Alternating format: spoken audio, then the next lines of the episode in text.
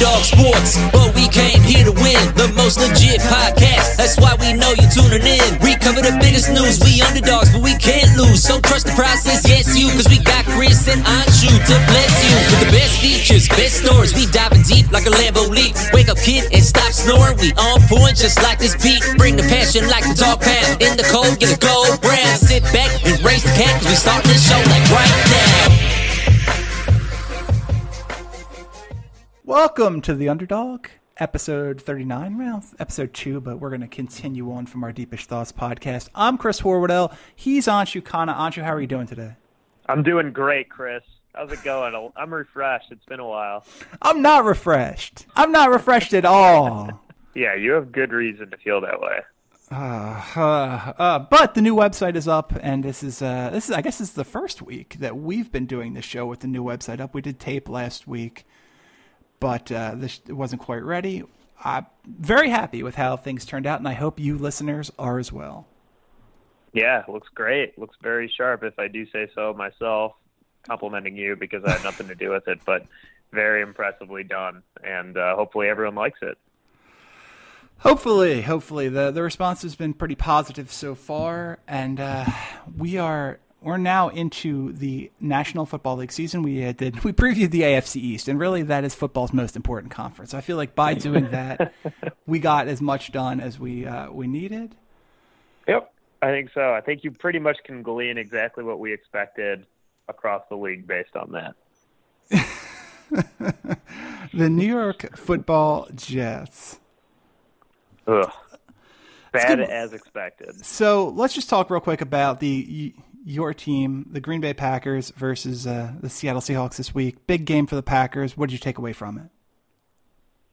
Well, oh man, I mean, it's hard to say because Dom Capers kind of has Russell Wilson's number over the last few years. If you think about it, granted they've lost some pretty tough games as we all recall, but um, generally speaking, Russell Wilson's worst numbers, his least efficient games, have all come against the Packers. I mean, his average uh, passer rating is right around 60 in mm. six career games, which is a pretty significant sample size against Dom Capers' defenses. So, um, and a lot of those have been very big games, uh, and particularly in Lambeau Field, he's just had problems. So I don't know what it is about what the Packers do, um, but they've they've kind of had his number, and they looked really, really. Uh, alive on defense last week. Yeah. as opposed to being dead, I guess. But they, you know, this is a team that whose fatal flaw has always been everything but Aaron Rodgers, particularly on that side of the ball. And uh, they were flying around. Nick Perry looked good. Clay Matthews looked like he had reclaimed some of his youth. And yeah. Mike Daniels was one of the best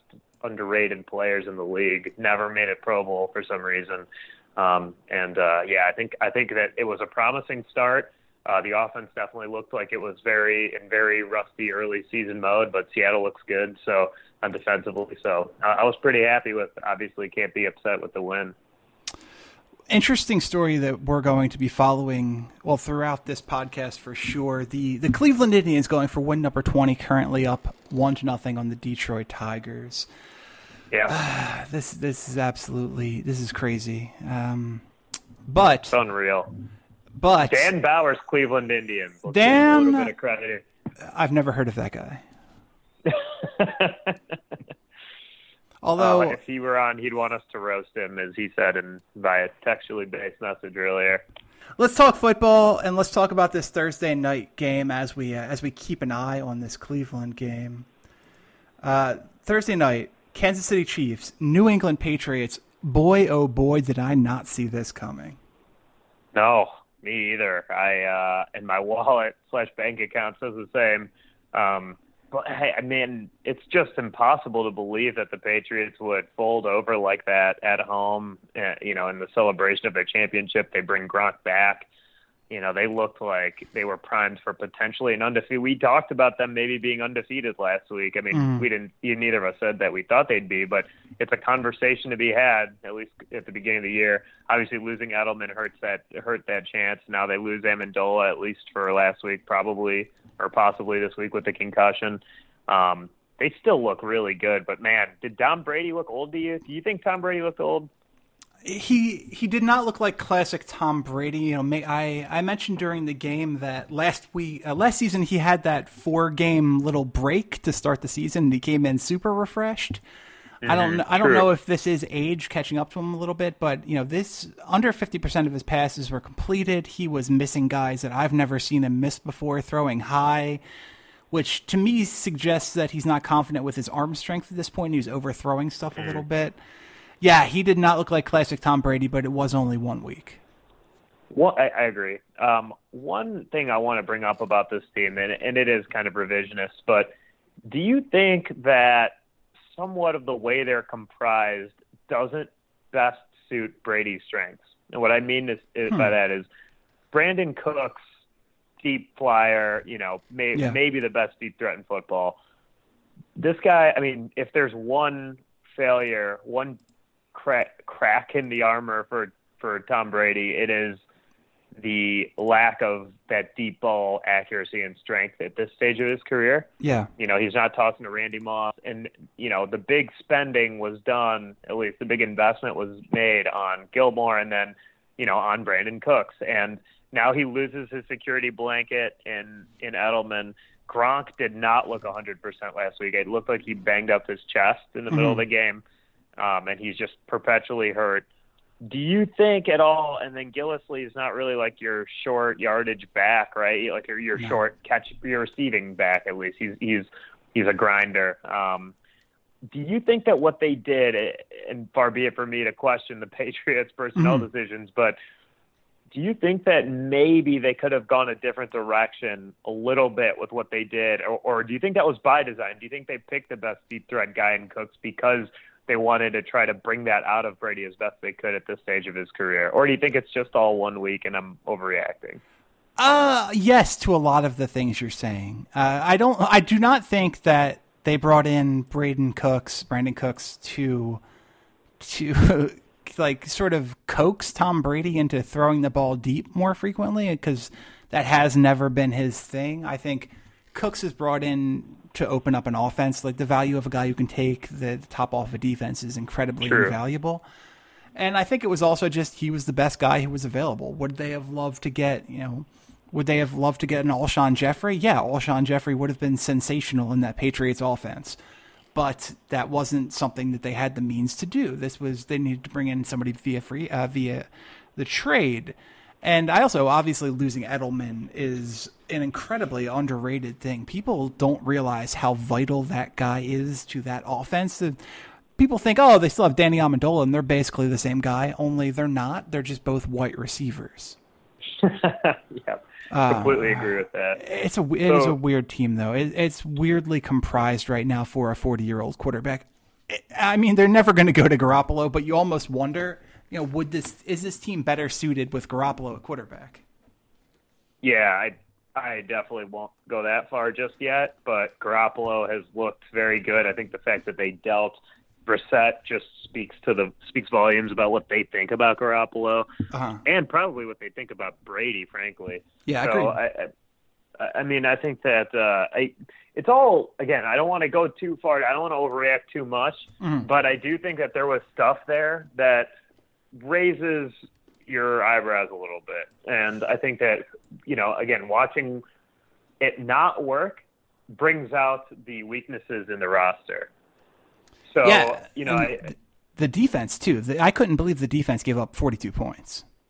to Alex Smith. I mean, Alex Smith got what he wanted all day, and and credit to Andy Reid, your boy, for putting together a really creative game plan that utilized everybody. I mean, utilize and and remember, you know, they lose um, Spencer Ware midway through the preseason, so they didn't know they were going to be focusing in on Kareem Hunt and Charcandrick West and you know some of these guys, but they pivoted well. It suited them well because I think that you know the burst of Kareem Hunt is something that Ware just simply doesn't have in his game, and um, you know I I think that Ha- Tyreek Hill's usage is the best indicator of how good Andy Reid was this game, how good Mhm. Alex Smith was this game, but also you're right. It brought out some of the weaknesses in in Bill Belichick's game plan, some of the flaws in it, because you know historically and um, pop, you know it's it's well known that he always tries to shut down Travis Kelce when they play them, And you know, I, I thought that that wasn't the right way to go here. I mean, clearly they the Chiefs took what they were given, but then they also weren't planning on riding Kelce in this game. Clearly, they were they were planning on doing some unique things, and they get a big, huge road win to start off the season. I mean, I think when you look at, back at this, you know, this year, and you think about games that kind of tilt the the standings, I think mm-hmm. this is one that we'll look back at at the end of the year for sure. Yeah, unbelievable way to start the season. Uh, this I thought last year with the the Panthers and the Broncos was fun, but oh man, this really just set the tone for an entire season of NFL action that anything can happen. Like, on any given day, some guy, some rookie mid-round draft pick can fumble on his first carry and go on to break the NFL record for most yards from scrimmage in a single game. Yes, that I mean that was just really cool. That reminded me of Ryan Grant for the Packers in the playoffs against the Seahawks one year when he fumbles his first two carries, I think, or two of his mm. first three, and then ends up rushing for 200 some odd yards and two touchdowns, and is the hero for them to move on. Um, but you know, I think that that's those are those are the cool things that you want to see, and it's funny because they made a big deal out of it on the broadcast, but Kareem Hunt never fumbled at Toledo, yeah. like ever. So it was it was kind of um, it was out of his character. So it was it was good to see him get back to it. And right now, Kareem Hunt looks again one game sample, but man, he looks perfect and ideally suited for that Andy Reid offense. Yeah, and has there ever been a group of wide receivers who collectively was uh, as fast as this group is? This the speed is incredible with Tyreek Hill. Chris Con- uh, Conley and Albert Wilson. I think Wilson's the slow one, and he's a four four one guy. Yeah, it's and I mean the they complement each other well though too because Conley's a big dude, isn't he? I mean, I don't think I so. Think, oh, he yeah, he's actually, he actually is a lot bigger than I thought he was. Yeah, Yeah, you're right, six three two oh five. I had him more in the six foot range, so. No, he was like a freakish SPARQ tester because he was his size and the speed at the combine, and oh, man, I, I historically an underachiever, Chris Conley at Georgia, but you know he's talented, super, ta- super, you know, athletic if nothing else. And uh, yeah, like I think that they're they've got some pieces there, and they've got the right play caller, and I think that they've got the right quarterback as far as accuracy goes for sure. So it's going to be interesting to see if they if those guys can maximize the the talented pieces or at least the athletic pieces that they have. Tyreek Hill certainly looks like just the absolute perfect fit for them, and you know mm. you just hope that he doesn't keep getting nicked up like he was late in that game.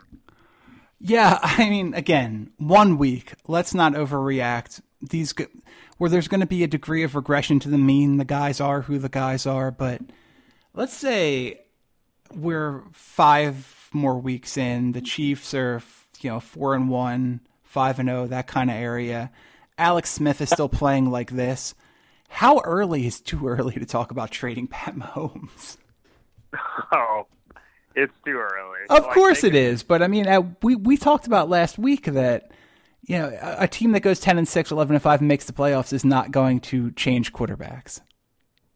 I mean, didn't what was what were the what's it Brees and then Rivers? I'm trying to remember. There was it was Brees and then Rivers. Brees coming off a really good year for the Chargers, right? With then, but with issues about his shoulder and having drafted Philip Rivers in the first round. Yep. Well, this is this is kind of the case. Not not the issues with the shoulders shoulder for Alex Smith, but who knows? Maybe late in the year that that crops up. Obviously, Alex Smith much older, and this would be. I think Alex, I mean Alex Smith knows, right? Wasn't he consulted on the Patrick Mahomes decision? I don't know, but he threw for 368 yards and four touchdowns this week. He's not going anywhere anytime soon. He looks great, but let's look at. I mean, the sample of one versus the other is pretty, uh, pretty stark. So I think we kind of know who Alex Smith is it'd be great if he were able to turn his career around into this explosive pass. One thing I'll just say, since it's the first week, it there is some some value in in wondering, you know, maybe with this guy breathing down his neck, you know, Alex Smith is saying, you know, F it, I'm 33 or whatever. I'm, mm-hmm. I'm going to start taking more chances at this point in my career because I just have to, you know. And now this is year what three with Andy Reid. Mm-hmm. I think it's year three so he, you know he should maybe there's a level of comfort there. There's a level of comfort with the athleticism at receiver that we were talking about. maybe the offensive line is a, is quite a bit better than it's been, you know, since he's arrived in Kansas City. Yeah, and uh, you know, playing at home, or actually this was on the road. I, I don't know. I mean, I hope he keeps playing like this because it, it was a it was a fun Alex Smith version to watch. Well, this is one of the really underrated things that people don't talk about when looking at quarterback play, and that's consistency within a system. And unfortunately, it's kind of a snowball effect for those bad teams because bad teams churn through coordinators and churn through playbooks and offensive schemes. And you never get that degree of comfort with a quarterback. Now, I'm not saying that if he was drafted by the Patriots, Blake Bortles would be Tom Brady, but you know, you can look at a guy like Blake Bortles, a guy like Blaine Gabbert as people who I, Gabbert had like he had more coordinators than years in the league at one point, I believe. yeah, I mean Jay Cutler famously had like six coordinators in six years between Denver and Chicago. Part of yeah. that's because of him. But you know, I I think it's a great point. I that's why I I really hesitate with saying I love this guy, I hate that guy mm-hmm. until you see this team fit. You know, like T.J. Watt goes absolutely berserk. Oh. Looks just perfectly suited for that three-four defense. But you know, if he's in Carolina or I don't know somewhere else where he's not able to to rush the edge and and do the things that optimize his value, you know, then he's you, maybe we're talking about a bust, right? Like a, a guy that was drafted just on his name alone, and and I think that that's so important, and especially especially a quarterback. So um, I think your point's well taken. I, I always hesitate to to make a statement on a quarterback unless unless that quarterback kind of bucks the trend, right? Like yeah. Had Donald been good despite like in a in a place where Blaine Gabbert had failed, where Chad Henne had failed, where a bunch of other quarterbacks with talent had failed, then you almost have to go above and beyond and say this guy would have been good anywhere without question. Mm-hmm. Otherwise, you have to kind of give some partial credit to the coach. I think, like like Aaron Rodgers, let's say, you know, I, I think that a lot of people say credit, you know, say he would have been great anywhere, and I think that he probably would have been pretty good anywhere. But let's not forget he he was expected to be taken with the pick that Alex Smith went to San Francisco, and Alex Smith's offensive coordinator was Mike McCarthy there in San Francisco. So there is a decent chance that that's where he would have landed, and I think there's also a decent chance that he would have not been what he's become because he didn't have the chip on his shoulder, because he didn't get years behind Brett Favre and I think that those are those all those mitigating circumstances are important to take into account when you look at a quarterback slash coach slash organizational fit. For sure. No question about that. There are so many factors at play, and it is very short sighted to talk about. You know, it's very short sighted to be reactionary, I guess is what I'm saying. And, uh, you know, like, a, and in saying that, you know, Tom Brady's career is clearly over.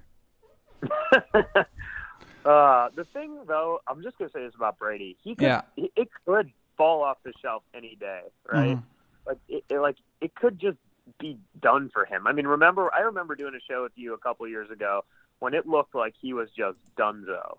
I mean, he was awful, and you know, it, and it was. I think it was, actually was it a Thursday night against the Chiefs when I think it was a Thursday night against the Chiefs, and uh, Belichick responds. He, he gets asked if Garoppolo would start, and he goes, "We're on to Cincinnati. We're on to Cincinnati." Wasn't that mm. the game? I think that's and, right. And I think we were all just we just assumed he was done. And then, of course, he turns the whole season around. He, well, I don't, he didn't win MVP, but he was basically just unstoppable the last eight or so weeks. And uh, you know, he's Brady, so I, I know it's I'm not going to tell. I'm not going to say that he's done, but uh, look, Father Time again, undefeated, and I think that like there's a chance that at some point there's a non-zero chance that he could just be done one of these days when it looks like he's his arm is shot or whatever. I agree. I could not agree with you more. You're talking about a 40 year old. There's yeah. a reason there's not there's not a for, lot of 40 year olds playing in the National Football League right now. Exactly. And this guy is a machine and all of that, but parts break down even in machines. Yeah. So you're right. Forget he also tore his knee up. I mean, this is a guy with a reconstructed knee too. Yeah. Uh, uh, all right. Well, let's talk. Talking about Father Time Anshu Khanna. Father Time has officially caught up to Josh McCown. Josh McCown got the start for the New York Football Jets against the Buffalo Bills this week, and oh god, this Jets team is going to be horrible, worse than we thought potentially.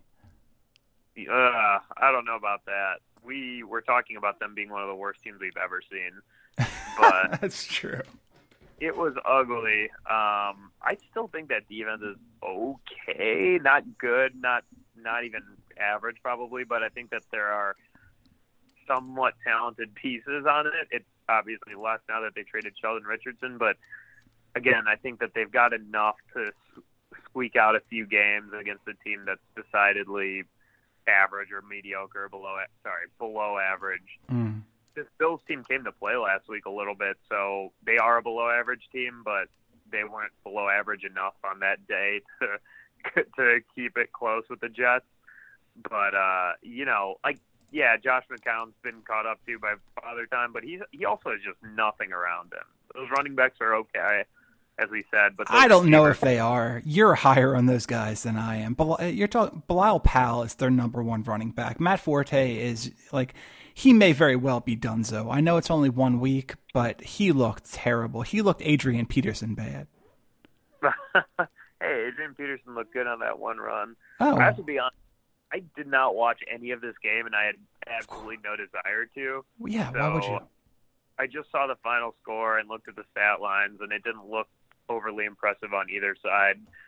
Um, and I, I, think there are going to be many more weeks than not where we're talking about the Bills in the same breath as the Jets. So yeah, I, I would be quick to. I think we did. You did the right thing by leading with how bad the Jets are. Then to say that the Bills had somehow earned the respect of anybody for for winning that game. Mm-hmm. And you know, this is this is week one, where every week we're not going to go go through and talk about your inconsequential NFL games, but we find ourselves following week one of the season. We might as well talk football, right?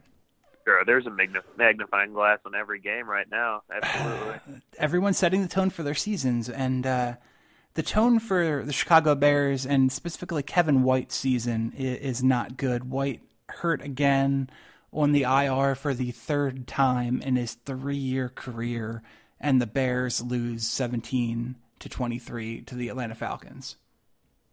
Yeah.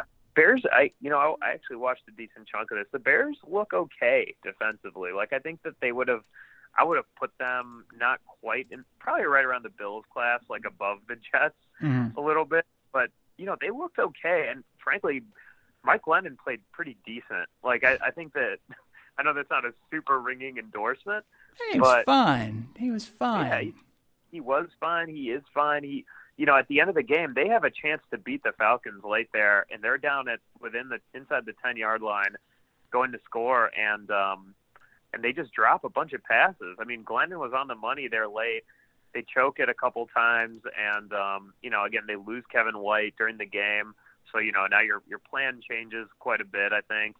And um, out of the ether comes Tarik Cohen from North Carolina A and T, I think. Yeah. Uh, and he just he looked great. They they targeted him a bunch because of the fact that they just had nobody else to toss to with no Cameron Meredith, with no Kevin White. They cut Victor Cruz in the preseason.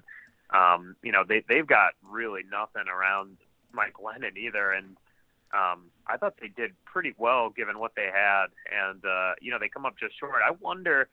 I mean, it's tough. Ugh, I don't know about the Falcons that poorly against at the Bears because the Bears look pretty crappy. I mean, talent wise, but their defense played well enough, and you know they they. I would say the Bears probably should have won this game, honestly. Wow, uh, that that is a big statement for a team where a five six rookie from a tiny school was their leading rusher and receiver. yeah, I'm telling you, like they they played with a lot of fire. I was impressed with them, and uh, you know, very underwhelmed with the Falcons. I, I I just don't see how you don't get up for Week One, and it, it that's kind of what it felt like. I mean, Mo Sanu out targeted Julio Jones, so it was clear that John Fox had his team locked in on Julio, but. Mm that's a tough look for the Falcons. I expect them to be much more up for next week's home opener against the Packers on Sunday night, but I think that that this is a, it was a tough look for a Falcons team that I would think would want to silence a lot of people after their the 28 to 3 thing last year. Right, and this, uh, you know, 21 to, for uh, 30, uh, 21 to 30 for 321 and a touchdown from Matt Ryan. And that's really elevated by the incredibly unathletic 88 yard touchdown reception by Austin oh. Hooper. Yeah, and another, I think he had another 40 yard gain late in the game.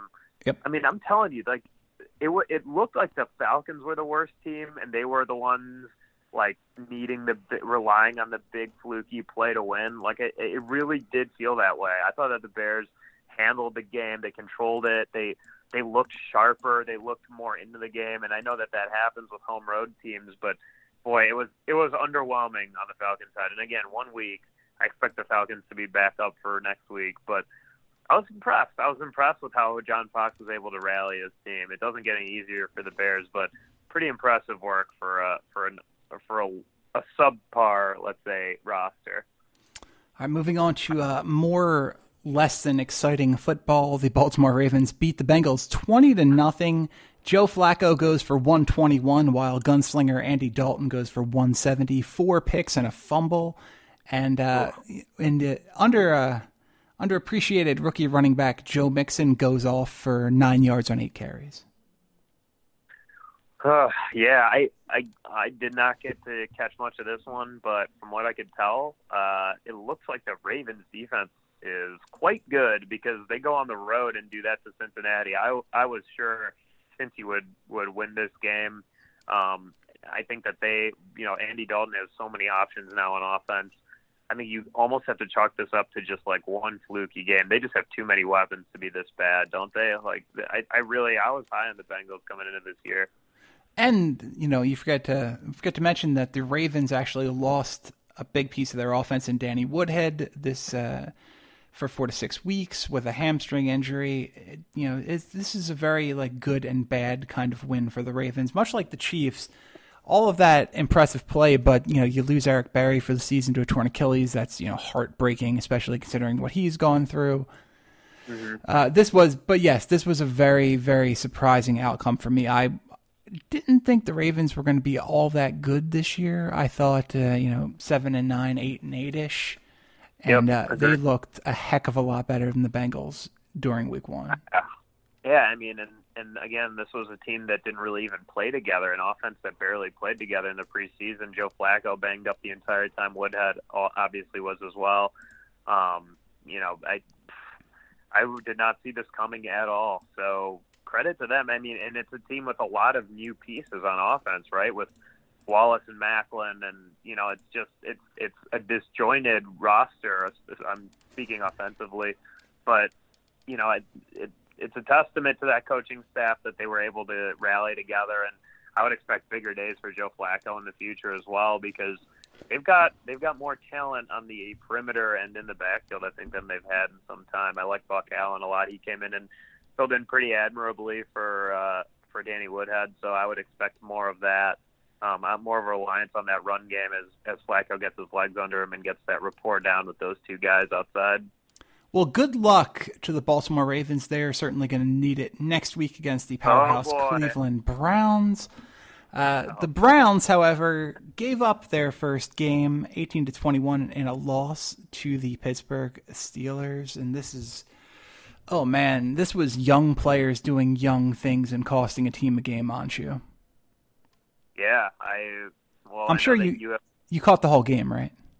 I did catch quite a bit of it actually. I was impressed with DeShone Kizer.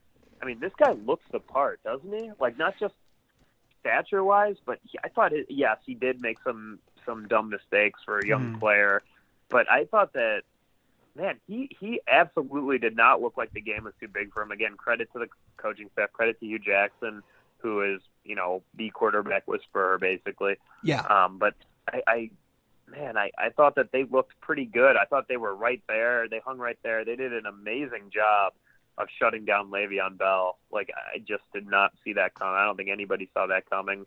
Um, and again, there's a team that didn't have Myles Garrett out there, so maybe the most talented player on the roster this side of Joe Thomas. I think that that's gives you. I think it gives Browns fans hope that they probably haven't had in some time. Yeah, and it's worth pointing out that uh, the only player to register, register a sack for the Cleveland Browns was the man filling in for Myles Garrett, uh, Carl Nassib. Yeah, Kizer. So Kizer's funny because you know obviously we've talked at length about my significant other being a uh, a large Browns fan, and she was very unhappy when the Browns took DeShone Kizer. Calling her a large fan, but well, it is what it is. Uh, anyway, very unhappy. Will this get edited? Maybe. Who knows? Will I remember? Eh. Very unhappy when the Browns uh, took DeShone Kizer this is still alive. in the second round of the draft. And uh, my argument the whole time was that was that you know, yes, you you took Kizer, you took another quarterback. You've had very bad luck with quarterbacks of late. But if Kizer would have gone back to school like he probably should have, he would be a guy you would want picking high in the first round next year. So you take him a year early, you get the value. He, boy, if I were if I were a fan of the Browns as my primary love in the NFL, I, he would scare the heck out of me and excite the heck out of me. no question. his physical talent is, is obvious. That guy can throw the football like nobody who has been in Cleveland for a very long time. But um, I just do not understand some of the decisions, some of the, the passes, especially the interception that T.J. Watt uh, Oh. picked off was a cringeworthy throw. I honestly, so even if even if you suggest that Kizer missed Watt, which he, I mean, I guess he clearly did, he's still throwing into triple coverage. So probably not where you want to go. Uh, he's got to get rid of got to get rid of the ball. Got to get rid of the not. football. This guy took seven sacks this week, and a lot of Too that. athletic to do that, by the way. I, I think he's I think he's like racist black person stereotype athletic though. I think he's I think he's Jameis Winston athletic. they're both elusive enough. That's not it's not a racist thing. It's they're both elusive enough. I think Kizer's got more athleticism than Winston's got that little paunch to him. Like I think that Kizer's much more athletic than Winston. Um, at he does have a little I've gut to him. He does have a Yeah. little gut to him. Deshaun, I don't know if you caught the fifth episode of Hard Knocks, but uh, but Jameis bent over w- when he wasn't wearing a shirt, and it was just like the gut was hanging. It was a it was a bad Yeah. look. He's always kind of had that. I know that they made a big deal about how much weight he lost and all that, but man, I yeah, whatever. I I don't. I would never call Winston a a super athlete by any means. I think that Kizer's got more of that, but more than anything, Kizer's just got that sort of easy speed, like not quite Terrell, obviously not Terrell Pryor, but he's got that stature. Like I think Yeah. they're almost the exact same height, and he just totally, to me, like he looks like a top pick when you see him, and everything. I don't know how much work Hue Jackson's done with him, but he looks so much more confident than what I saw of him last year at Notre Dame in terms of his self assuredness in the pocket and. Um, you know, we made a we talked a lot during the draft process about how much we like the kid's answers, whether that was just a publicity thing or what, I don't know. But Yeah. I was I've I've been impressed with him, um, and I think that Hue Jackson's just been going to be so good for him. But yeah, you're right. That pick was just a absolute disaster. Like, what are you looking at there, man? It was a I- killer I have no too. idea. It was I just, just a killer. get. Oh, it was a killer. I mean, for a team that man, can you imagine if they had pulled that off? First, for like survivor pools everywhere would have just gotten destroyed. but That's true. like it, it would have just been so awesome for Cleveland. And um, you know, I, if that that game should not have been that close, but I'm you have to be excited. I mean, that's the first game for a kid that's what 20 years old at Yeah, quarterback. I, I, he turned 21, but he's a baby. Uh, yeah, when I watch this team, I just I think of five picks in the first two rounds of the draft next year, and I dream of a world where, you know, DeShone Oh. Kizer, Corey Coleman, and Saquon Barkley are playing together. Oh my God, that is a thing. Yeah, or any of the Darius guys, any of those guys. There's there are plenty of talent. There's plenty of talent, and Crowell's not even that bad. Like He is that bad. he is so overrated. It's not even funny. I I, I hate Isaiah Crowell so much. he's fine. He And can't catch. okay. Crowell can't Yeah. catch. He can't. can run, he's a he can horrible, horrible North, pass south. protector. Whole team terrible pass protectors. Every single running back Yeah. on this roster. that punt the uh, the punt got blocked because of a missed Mm. pickup by Matthew Dayes. And again, like, okay, so this is this remind this is just like that Bears Falcons game where, you know, it didn't feel like. Nah, I mean, correct me if I'm wrong. You probably watched every minute of it or most mm-hmm. of it, but you know, I look like generally the better team is the one that doesn't give up the blocked punt, but generally Yes. also the better team doesn't need the blocked punt as a decisive difference in a game in a win for against a terrible team. So it it I'm just gonna say I think the Browns are a lot better this year. I, I mean I think that both the Browns and Bears are a lot better this year, and neither of them are just auto wins that you can chalk up. I mean, granted, at home you're probably going to win those games, but uh, I, I was, you know, I think that you've got to be cautiously optimistic as a Browns fan watching that.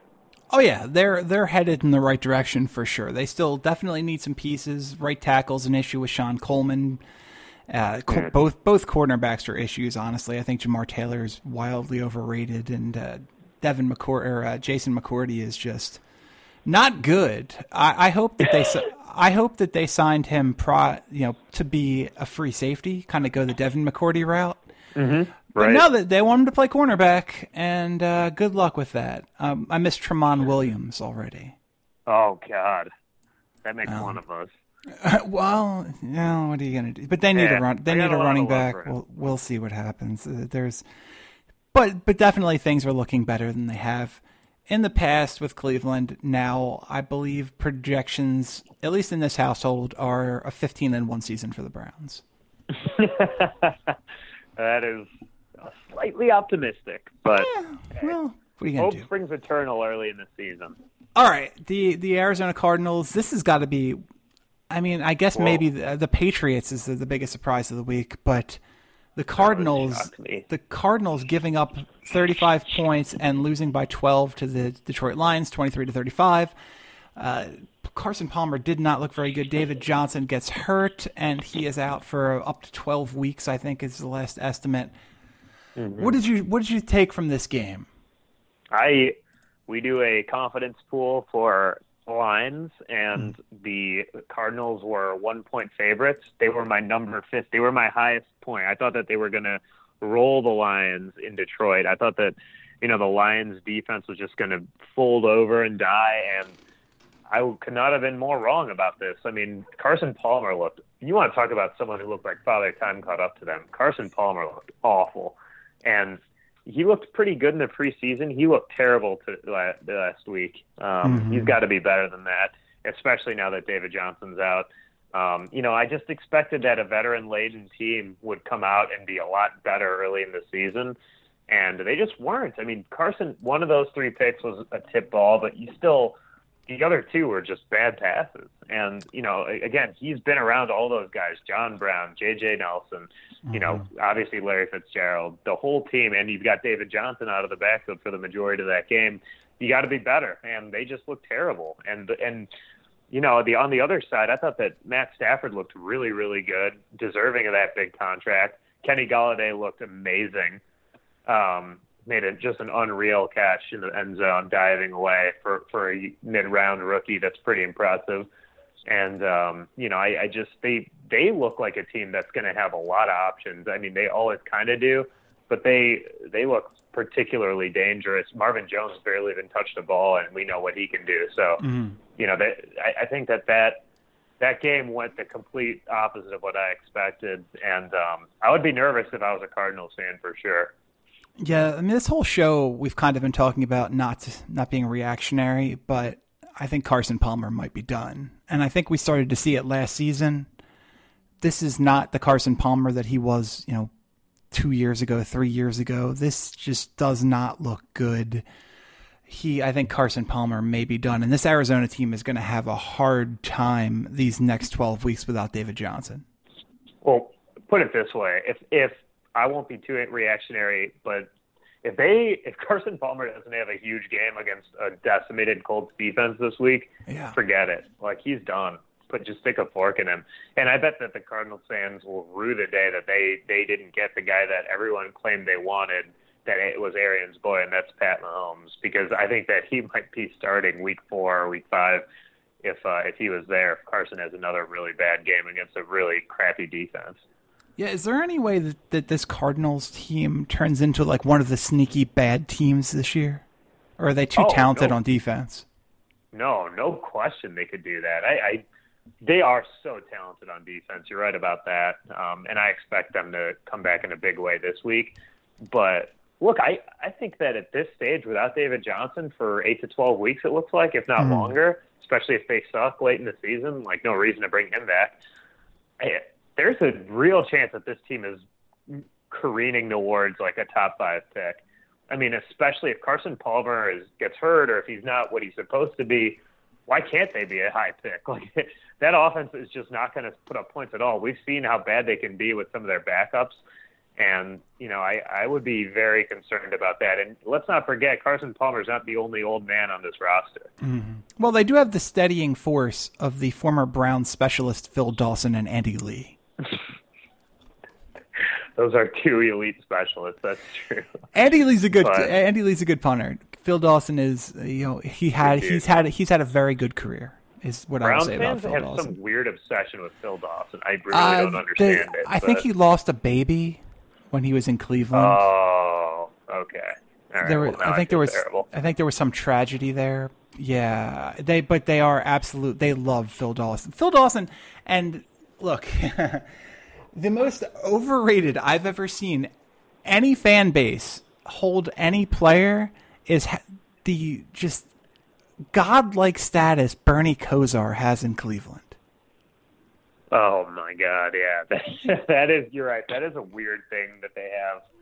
I'll also throw um, the Jets' obsession with Joe Namath into that because Joe Namath is like the most overrated quarterback in the history of the NFL. If you look back at his numbers, he was just hilariously bad. But um, yeah, that that Bernie Kosar thing is weird. But I think it's just because he's the last quarterback they had before that infamous jersey started. Yeah, I mean, names on the back. I mean that's that's Wasn't he? possible, but well, I mean that was. Uh, I don't know if that's true, but think I also don't was- know I that. think he I also don't know that it's not true. I think it was what mid '80s or something, and then it just all went to crap. Yeah, well, it, it went poorly. It's gone. It, has gone poorly for the, the recent memory. But yeah, Kosar was a, an above average to good NFL quarterback, hmm and Yeah. he is absolutely godlike in Cleveland. Uh, I pu- I purchased a Bernie Kosar jersey as a gift. Wow. Well, it sounds like you're feeding, fueling the fire here. I guess you just got to do what you got to do and uh, keep people happy. and this is this is a bad team though. Um, it, you know, if if they do go, you know, top five bad, and they're looking at the top of this draft in 2018, on one hand, Arians would have a guy to, a chance to get a guy who is very similar to Pat Mahomes in Josh Allen if Arians is still hmm. around, but at what point do we have to talk about Lamar Jackson as a, a legitimate high level NFL prospect? All this guy does ah. is put up huge numbers and th- with improved accuracy this year against good teams.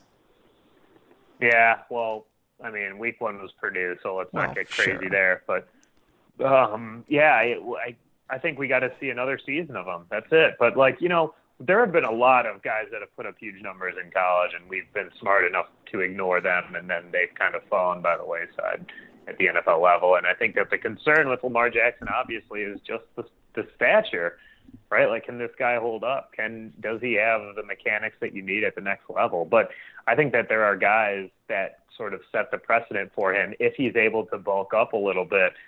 Um, that you know, there's no that portended potentially him having success at the next level. I, I think that it's going to be a constant theme throughout the draft process um, and late in the season as well. Um, but you know, if if if he avoids the interceptions and he continues to run and throw with the production that he's shown so far in his career at Louisville, like I think that it, we'd be foolish not to think, hey, you know, this guy needs to get a look because he's just got too much of a knack for the game, and I think that that's something that people sort of ignore too often, especially at the personnel level. Like, l- let's not ignore this guy. meanwhile, we'll make all kinds of exceptions for a big, strong-armed guy like Mitch Right. Trubisky, who's only had one year and wasn't astounding in terms of his production. You know, I think that that we these guys do fall by the wayside too often. But if he's that good, you know, he'll get a look. He has to. Well, I think what you just said is interesting because one of the the common threads that go along with the type of quarterback Lamar Jackson is is questions about arm strength. I don't see mm-hmm. that here. I don't either. I I, I he watched this guy sc- well. scramble around in the pocket, step up, and throw a dart seventy yards down the field. There, I do not have question one to the point where I think arm strength is a, a, a positive, if not a significant positive for Jackson. Yeah, I I'm not sure I would go that far, but I, I definitely think that he's got the ability, the mobility, and I think that his command of the game and let's just say it, his poise is really impressive. I mean, he wins. All he does is just everything seems to slow down for him. Um, you know, you just gotta. I, I just need to see more because I think that right now the sample is just a little too small. But I think that uh, he's definitely trending in the right direction this season, and he'll have plenty of chances to to improve that stock over the year. All right, fair enough. We're not going to have time to talk about every game, but we do want to jump around a little bit, and I want to talk about the uh, the Philadelphia Eagles, thirty to seventeen trouncing of the Washington Redskins. But I think the most interesting Eagles story is this Jon Dorenbos trade. This is well, no, you know, you, I, Oh I- yeah, yeah, yeah. Sorry. this yeah. is this is absolutely crazy. So Jon Dorenbos gets traded. Long long time, very very very good long snapper, but you know long mm-hmm. snappers are replaceable. Who cares? The, literally, the guy who we have right now is a guy named Rick Lovato, who was working at his father's sandwich shop when we signed him as a free agent last year. So Yep. that that's long snappers for you. Um, he comes in, takes the place of Dorenbos, wins each spot. Dorenbos gets traded to the Saints. It was one of those Dorenbos in a seven for a sixth round pick kind of trades that are sort of in vogue in the NFL right now. And during the the routine physical that the Saints give Jon Dorenbos, they find an, aor- an aortic aneurysm, and this is there's a real argument to be made that getting traded to the Saints saved Jon Dorenbos's life because mm-hmm. this is not something that would have been found on a you know your your standard entry beginning of the season physical. Mm-hmm. This wouldn't have been found until it was a problem, and the moment it becomes a problem, it can be lethal. Yeah, it's actually a really cool story. I, I sorry, I forgot about what it was. It's it's awesome that the Saints doctors were able to to notice it, obviously, and call it out, and and hopefully they'll save his life. I mean, if not not hopefully, I mean, it's the fact that they've detected it this early is just awesome. So very cool little story in, like a really random trade, right? Yeah. I I don't see it, it's just really random. So very very cool and uh, good for Dorenbos, obviously, and good for the Saints to to get him right. Well, and he is. I believe that trade has been nullified, so Jon Dorenbos is technically a Philadelphia Eagle again, but uh, probably never Right. to play foot. Probably never plays football again at this point. I mean, open heart Sure. surgery from a 36 year old. You probably don't have a long career ahead of you. right, but But I mean, got magic to fall back on, and he's alive. Yeah, and long snappers tend to find random work. It's That's true. Like especially long veteran snappers. So that's good. Just a very cool random story there. Yeah, I mean, after the success that he had on America's Got Talent a couple years ago, and his sort of sort of uh, rise in the magic world, which sounds like a weird thing to say on a football podcast. I, I wonder. I wonder if you even risk playing football again. Like, you know, you have a, you have a good second career ahead of you. Let's just you you did well. Let's call it a day, Johnny. Yeah. Oh man, I don't know. What do you think? It's a tough call. It, it's a very tough call, but uh, would have loved to have Durham Dorenbos in the lineup. However, he was not necessary for the Eagles to win thirty to seventeen. Like I said, man, Carson, Carson, that guy, he. Oh, I, I have trouble putting into words how I feel about Carson Wentz. Like he is still a very young quarterback, and you you know that this is a guy who was playing at North Dakota a year and a half ago, but oh boy, does he do some things that are incredible. Like his ability to keep plays alive is it's very remin. Oh, it, it, it's it's Ben Roethlisbergery, and I don't want to. I hate to use any Ben Roethlisberger comparison as a positive, but especially in in my household. But it is very oh, Roethlisbergery. Yeah. This guy, like you just think Carson gets sacked, and you think he's going to take a ten yard loss, and then he somehow gets away, steps up, and he throws a fifty eight yard touchdown to Nelson Agholor. Yeah, and especially right now, he doesn't seem to have a lot of weapons around him. So any positive production, you have to be really excited about. And you know, you what you want to see this year, obviously, is that leap. You know, mm. especially coming from North Dakota State to uh, to the pros last year, he was he obviously was well beyond what you'd expect him to be at. But now, you know, he's been in the league for a year and and an off season, two off seasons, I guess. And so you'd like to see him make that next step. So I think that that's that's what you're hoping for. You want to see that game slow down for him since it was, I assume, so much faster going from the level of competition he was facing to to the pros. And you know, if he's already making people around him better and showing that kind of elusiveness and mm. strength in the pocket, then you know that's that's obviously all you're hoping for right now out of him. Um, I mean, that's that's pretty awesome stuff.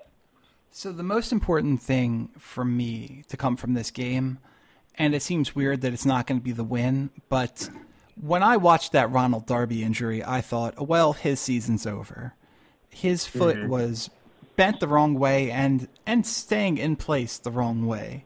Ugh, so yeah. the fact that he's only going to miss four to six weeks is a minor miracle to me, and that is even if we lost and you told me that Darby was only out six weeks, like I'm okay with last week. That's fine. The fact that we managed to win and the defense looked really good, especially that the front seven is mm-hmm. uh, is all the better. Um, so let's talk about the Jacksonville Jaguars and the Houston Texans, Anshu, and uh, let's only talk about this in in the sense of what happened at the quarterback position.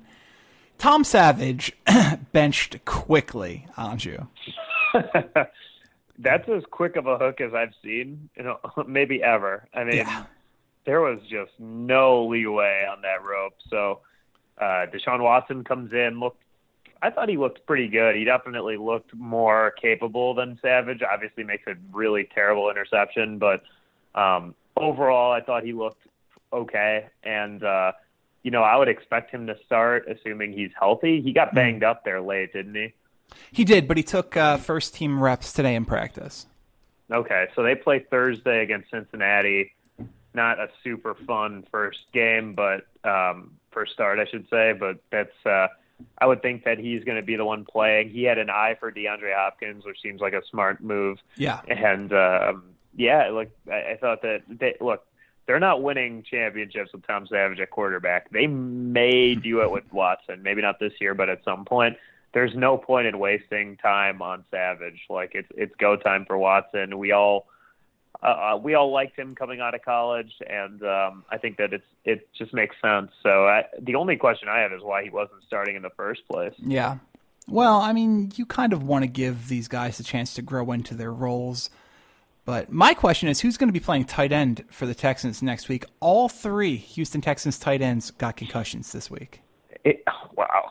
Could be JJ Watt. He's made a career of a couple he's got a couple touchdowns here and there. Uh, but no, I I don't know. Uh, they could use it for a rookie, you know, quarterback. I would think that uh, you know he could use a tight end uh, like a safety valve to toss to. So, um, you know, they, it's not. They've got a pretty good receiving core. They've got a couple good running backs there, and um, you know, I, I again, this is a defense that did not look great in Week One in Cincinnati. So there there will be opportunities, although they bring back uh, Pac-Man Jones at least here in Week One and or Week Two. And that being said, I just you know throw throw them in there, see what happens.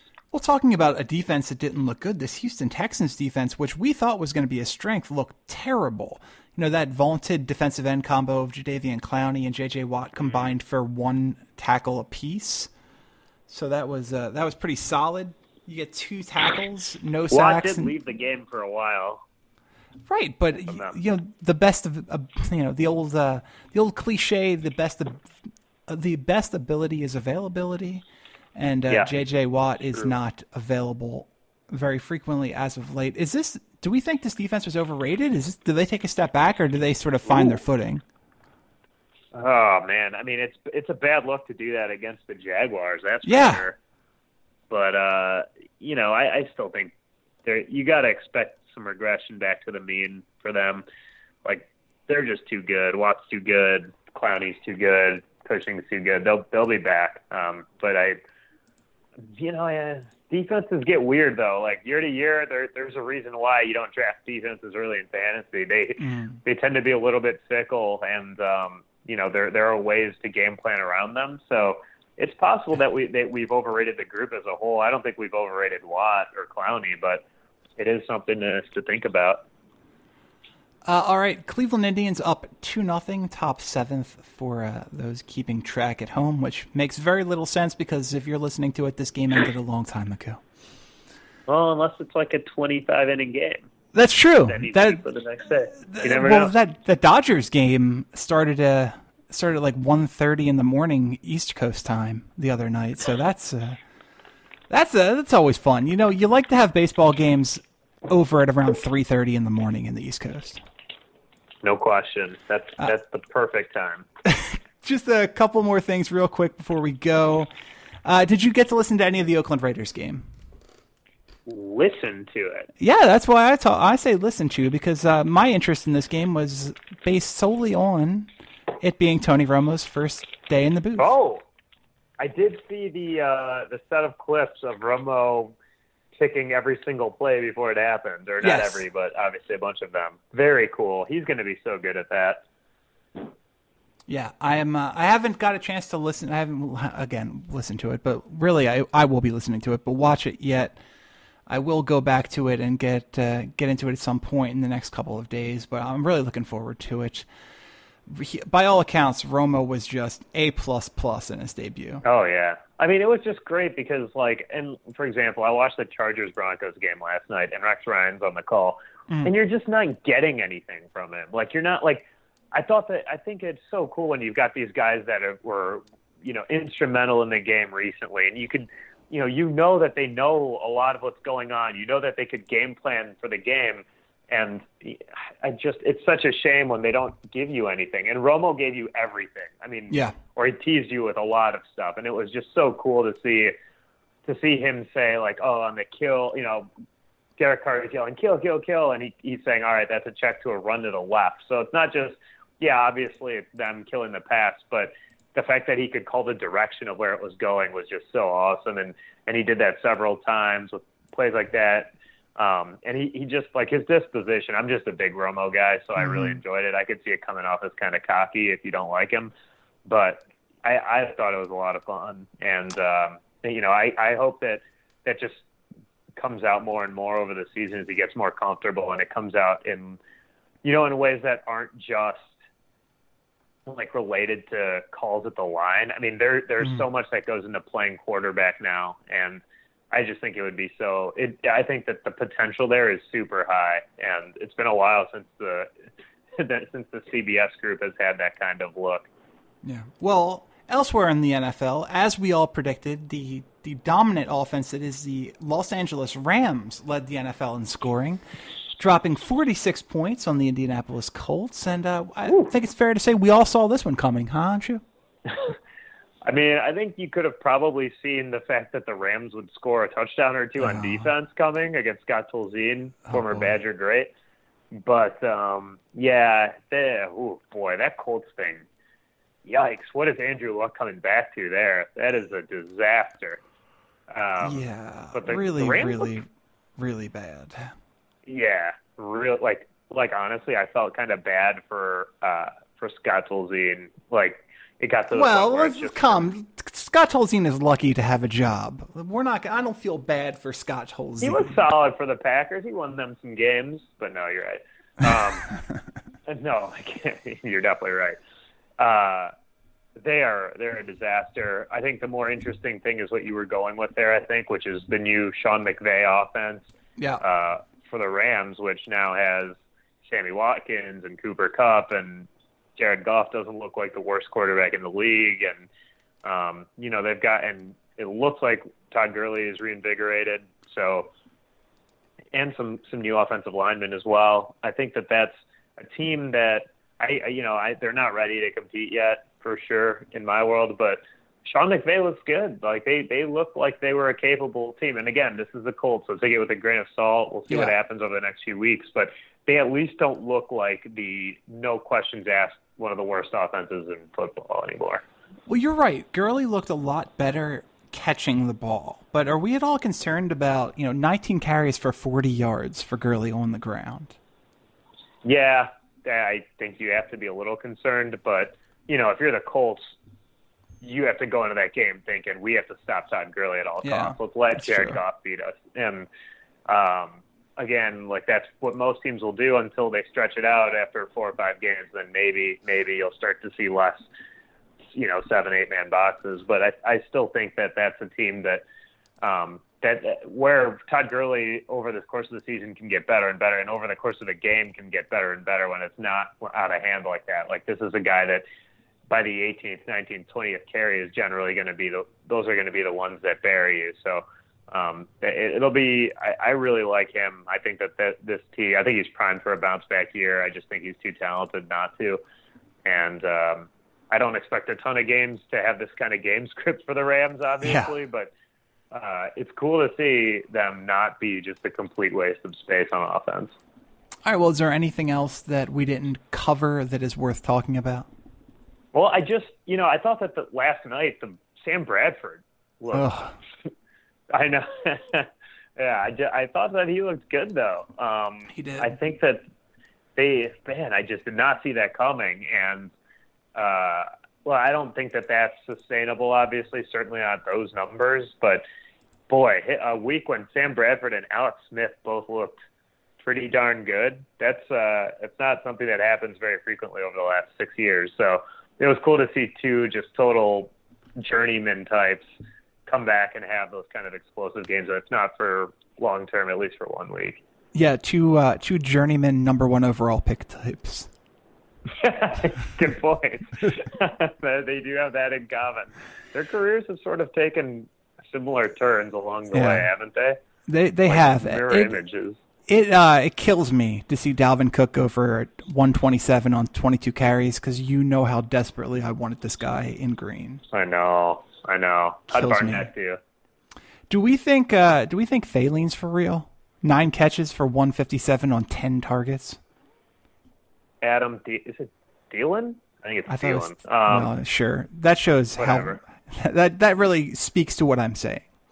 He actually had a good finish to last year, and you know when Diggs was out, which he he often was or banged up, yeah. he actually picked up the slack for them quite a bit. I think that he's you know, not to be a total reverse racist here, but he's definitely like that gadgety white, you know, like mm. like he's gonna get you like a lot of the easy catches, which you need for Sam Bradford for sure. But he he helps open things up a little bit for Diggs, I think, and you know they've got they've actually got quite a bit of talent on offense now for the first time since I can remember, where they've got you know, now they've got Cook and Latavius Murray. They added. They have mm. uh, healthy Diggs and Laquon Laquon Stop! Don't don't even say his name. Yeah. Treadwell Treadwell did match his production in terms of total catches from last season with his one catch in the yes, debut. And he yeah, he might be a bust, but yeah. at least he's out there. Um, I know, think I mean I, I think they wish he was Nelson Agholor. hey, Nelson Agholor looked pretty good last night. Yeah, heard not, that, not, didn't he? Not counting my chickens before they're hatched there. How about Zach Ertz? We well, Zach, Zach Ertz, Ertz is always Zach Ertz. He has these stretches where he just puts up huge numbers. The thing about but, Ertz is he he's just not complete. He's not much of a run blocker. Yeah. Do you think that prevents him from getting as much playing time or looks as he otherwise would? Or I just feel like he's Wentz's guy at this point. Like Agreed, I think that there's enough sure. of a sample now that Wentz is going to him when he's out there, and that's been he. I mean, you don't just he keeps catching. He just catches six balls every game with Wentz. It's it's an awesome thing for tight end lookers out there in the fantasy community. Yeah, no, I think Ertz is going to have a big season. I think one of the things that does hurt him, aside from the being able to run, is that they, they do like Trey Burton quite a bit too. So Burton takes mm. uh, some of Zach Ertz snaps, and you have to get Celek on the field once in a while. But you know he's going to have a big season. He is definitely Ertz's guy, uh, Wentz's guy. Now that Jordan Matthews is gone, and will be you know up until we see whether or not a rapport develops between Wentz and uh, Alshon Jeffery. Yeah, didn't seem to be there in week one, but I I would expect that to slowly happen over the course of the year. So, um, especially you know he's so young, like it, it's going to happen. He's and Jeffery's just too big and talented of a of a target to not yeah. pass the ball to. Oh yeah, so. when uh, we we went for two largely because Caleb Sturgis hurt himself on the first play of the game, despite making three field goals after that. Uh, we went for two, and Wentz just threw this ball up to to Jeffery that it just it was the ball was enveloped by his hands. Like that guy's hands are so big and strong, it's crazy. It is. He um, I've seen a lot of it here in Chicago where Cutler, you know, just developed such a great rapport with him, especially in the red zone, especially in the end zone. And, you know, he would just straight up throw, toss it up to him. And you're right, with those big gloves, those big white gloves, he it just felt like he would catch everything coming his way, especially on those jump balls, kind of like Dez Bryant. And uh, yeah, like he's he's a super talented guy. He's just got to stay in shape and stay healthy, which are two huge ifs. Yeah, I went back to that that famous Sports Illustrated cover from uh, from Alshon when he was in South Carolina, and he is wearing basically a belly shirt, kind of like an Ezekiel Elliott shirt, and he's just got mm. the gut the gut flowing. they put that on the cover. Yeah, I'll send you the picture. It's it's rough. It is not a good uh. not a good show for uh for one Alshon Jeffery, but better shape now. He's a he's not a young man anymore. He is taking his nutrition in more seriously. I imagine. I don't really. How know. does he look? I, I didn't I, see him. He looked good. You know, there was no real.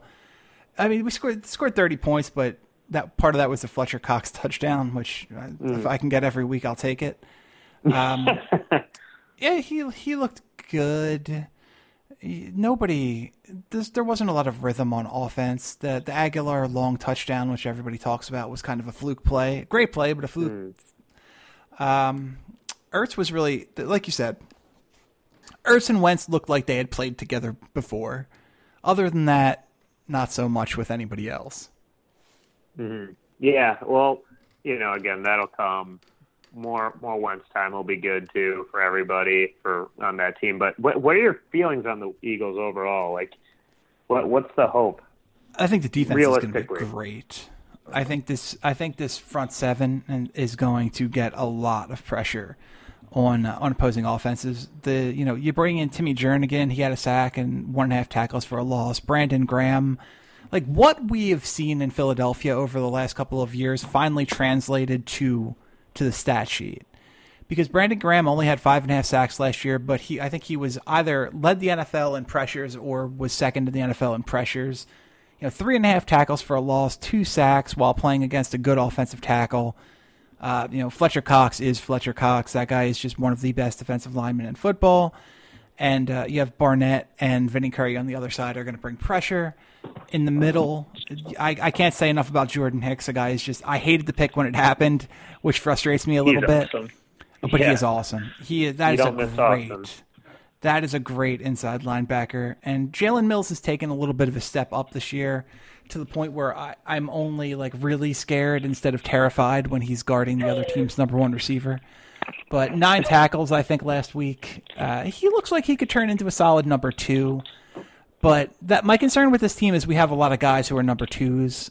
They really miss that shutdown number one corner. Who I, I mean, I guess a lot of teams miss that guy, but in uh, in Darby, in potentially Sidney Jones, and potentially Jalen Mills, you have a lot of number twos.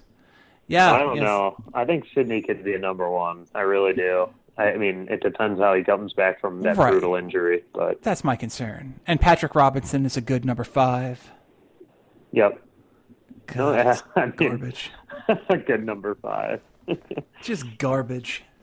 Yeah. Mychal Kendricks did not live up to his preseason MVP status, but you know still played reasonably well. The thing is, I don't think Jim Schwartz knows how to use Mychal Kendricks. for mm. for whatever reason. It's just there's a it's a player coach kind of bad fit deal there. He this is a, a guy who would be a valuable player on a lot of other teams, but we don't really let our linebackers blitz as much as would benefit Kendricks and his athleticism.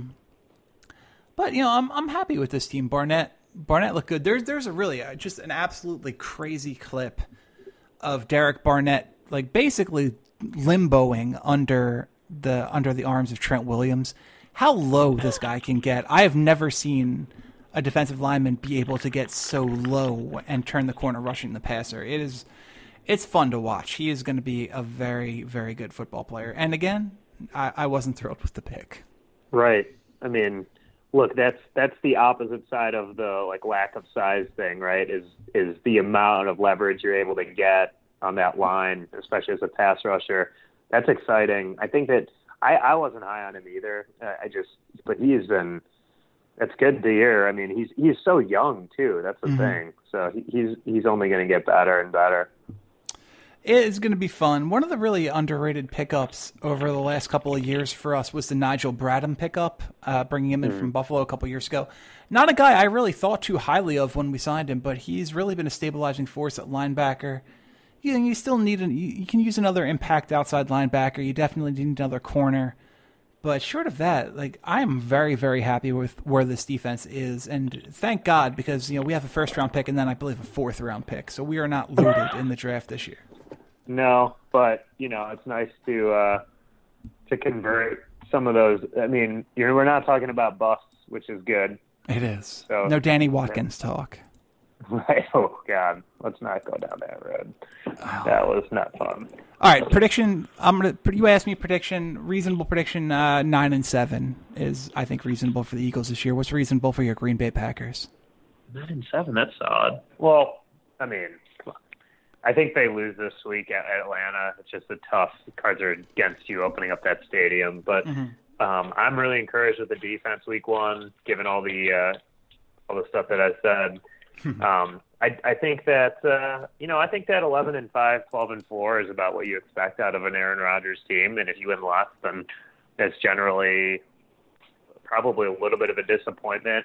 Um, but yeah, I think that that's kind of what you expect. But with with if it, if this is how the Vikings are going to be and the Lions are going to be on offense, it's going to be a, a really tough season. I think like it's going to be a lot harder to win double digit games in this division than I expected tough season for you, fun to watch for the rest of us. And uh, for the record, the Cleveland Indians are up two to nothing on the Detroit Tigers in the top of the eighth inning, going strong for number twenty. This uh, has been still on the bump. The yeah, Kluber, that guy. I watched him get uh, like 14 strikeouts in person a couple of years ago in his Cy Young season. That guy is wow. uh, is pretty good and just came out of nowhere. He's a robot. He's so good. He is unbelievably good and still somehow underrated by the rest of the world. You, you, sir, are correct. That has been the underdog for this week. I'm Chris Forwardell. He's on Chicana. Thanks for listening. We'll be right back here next week. See you then.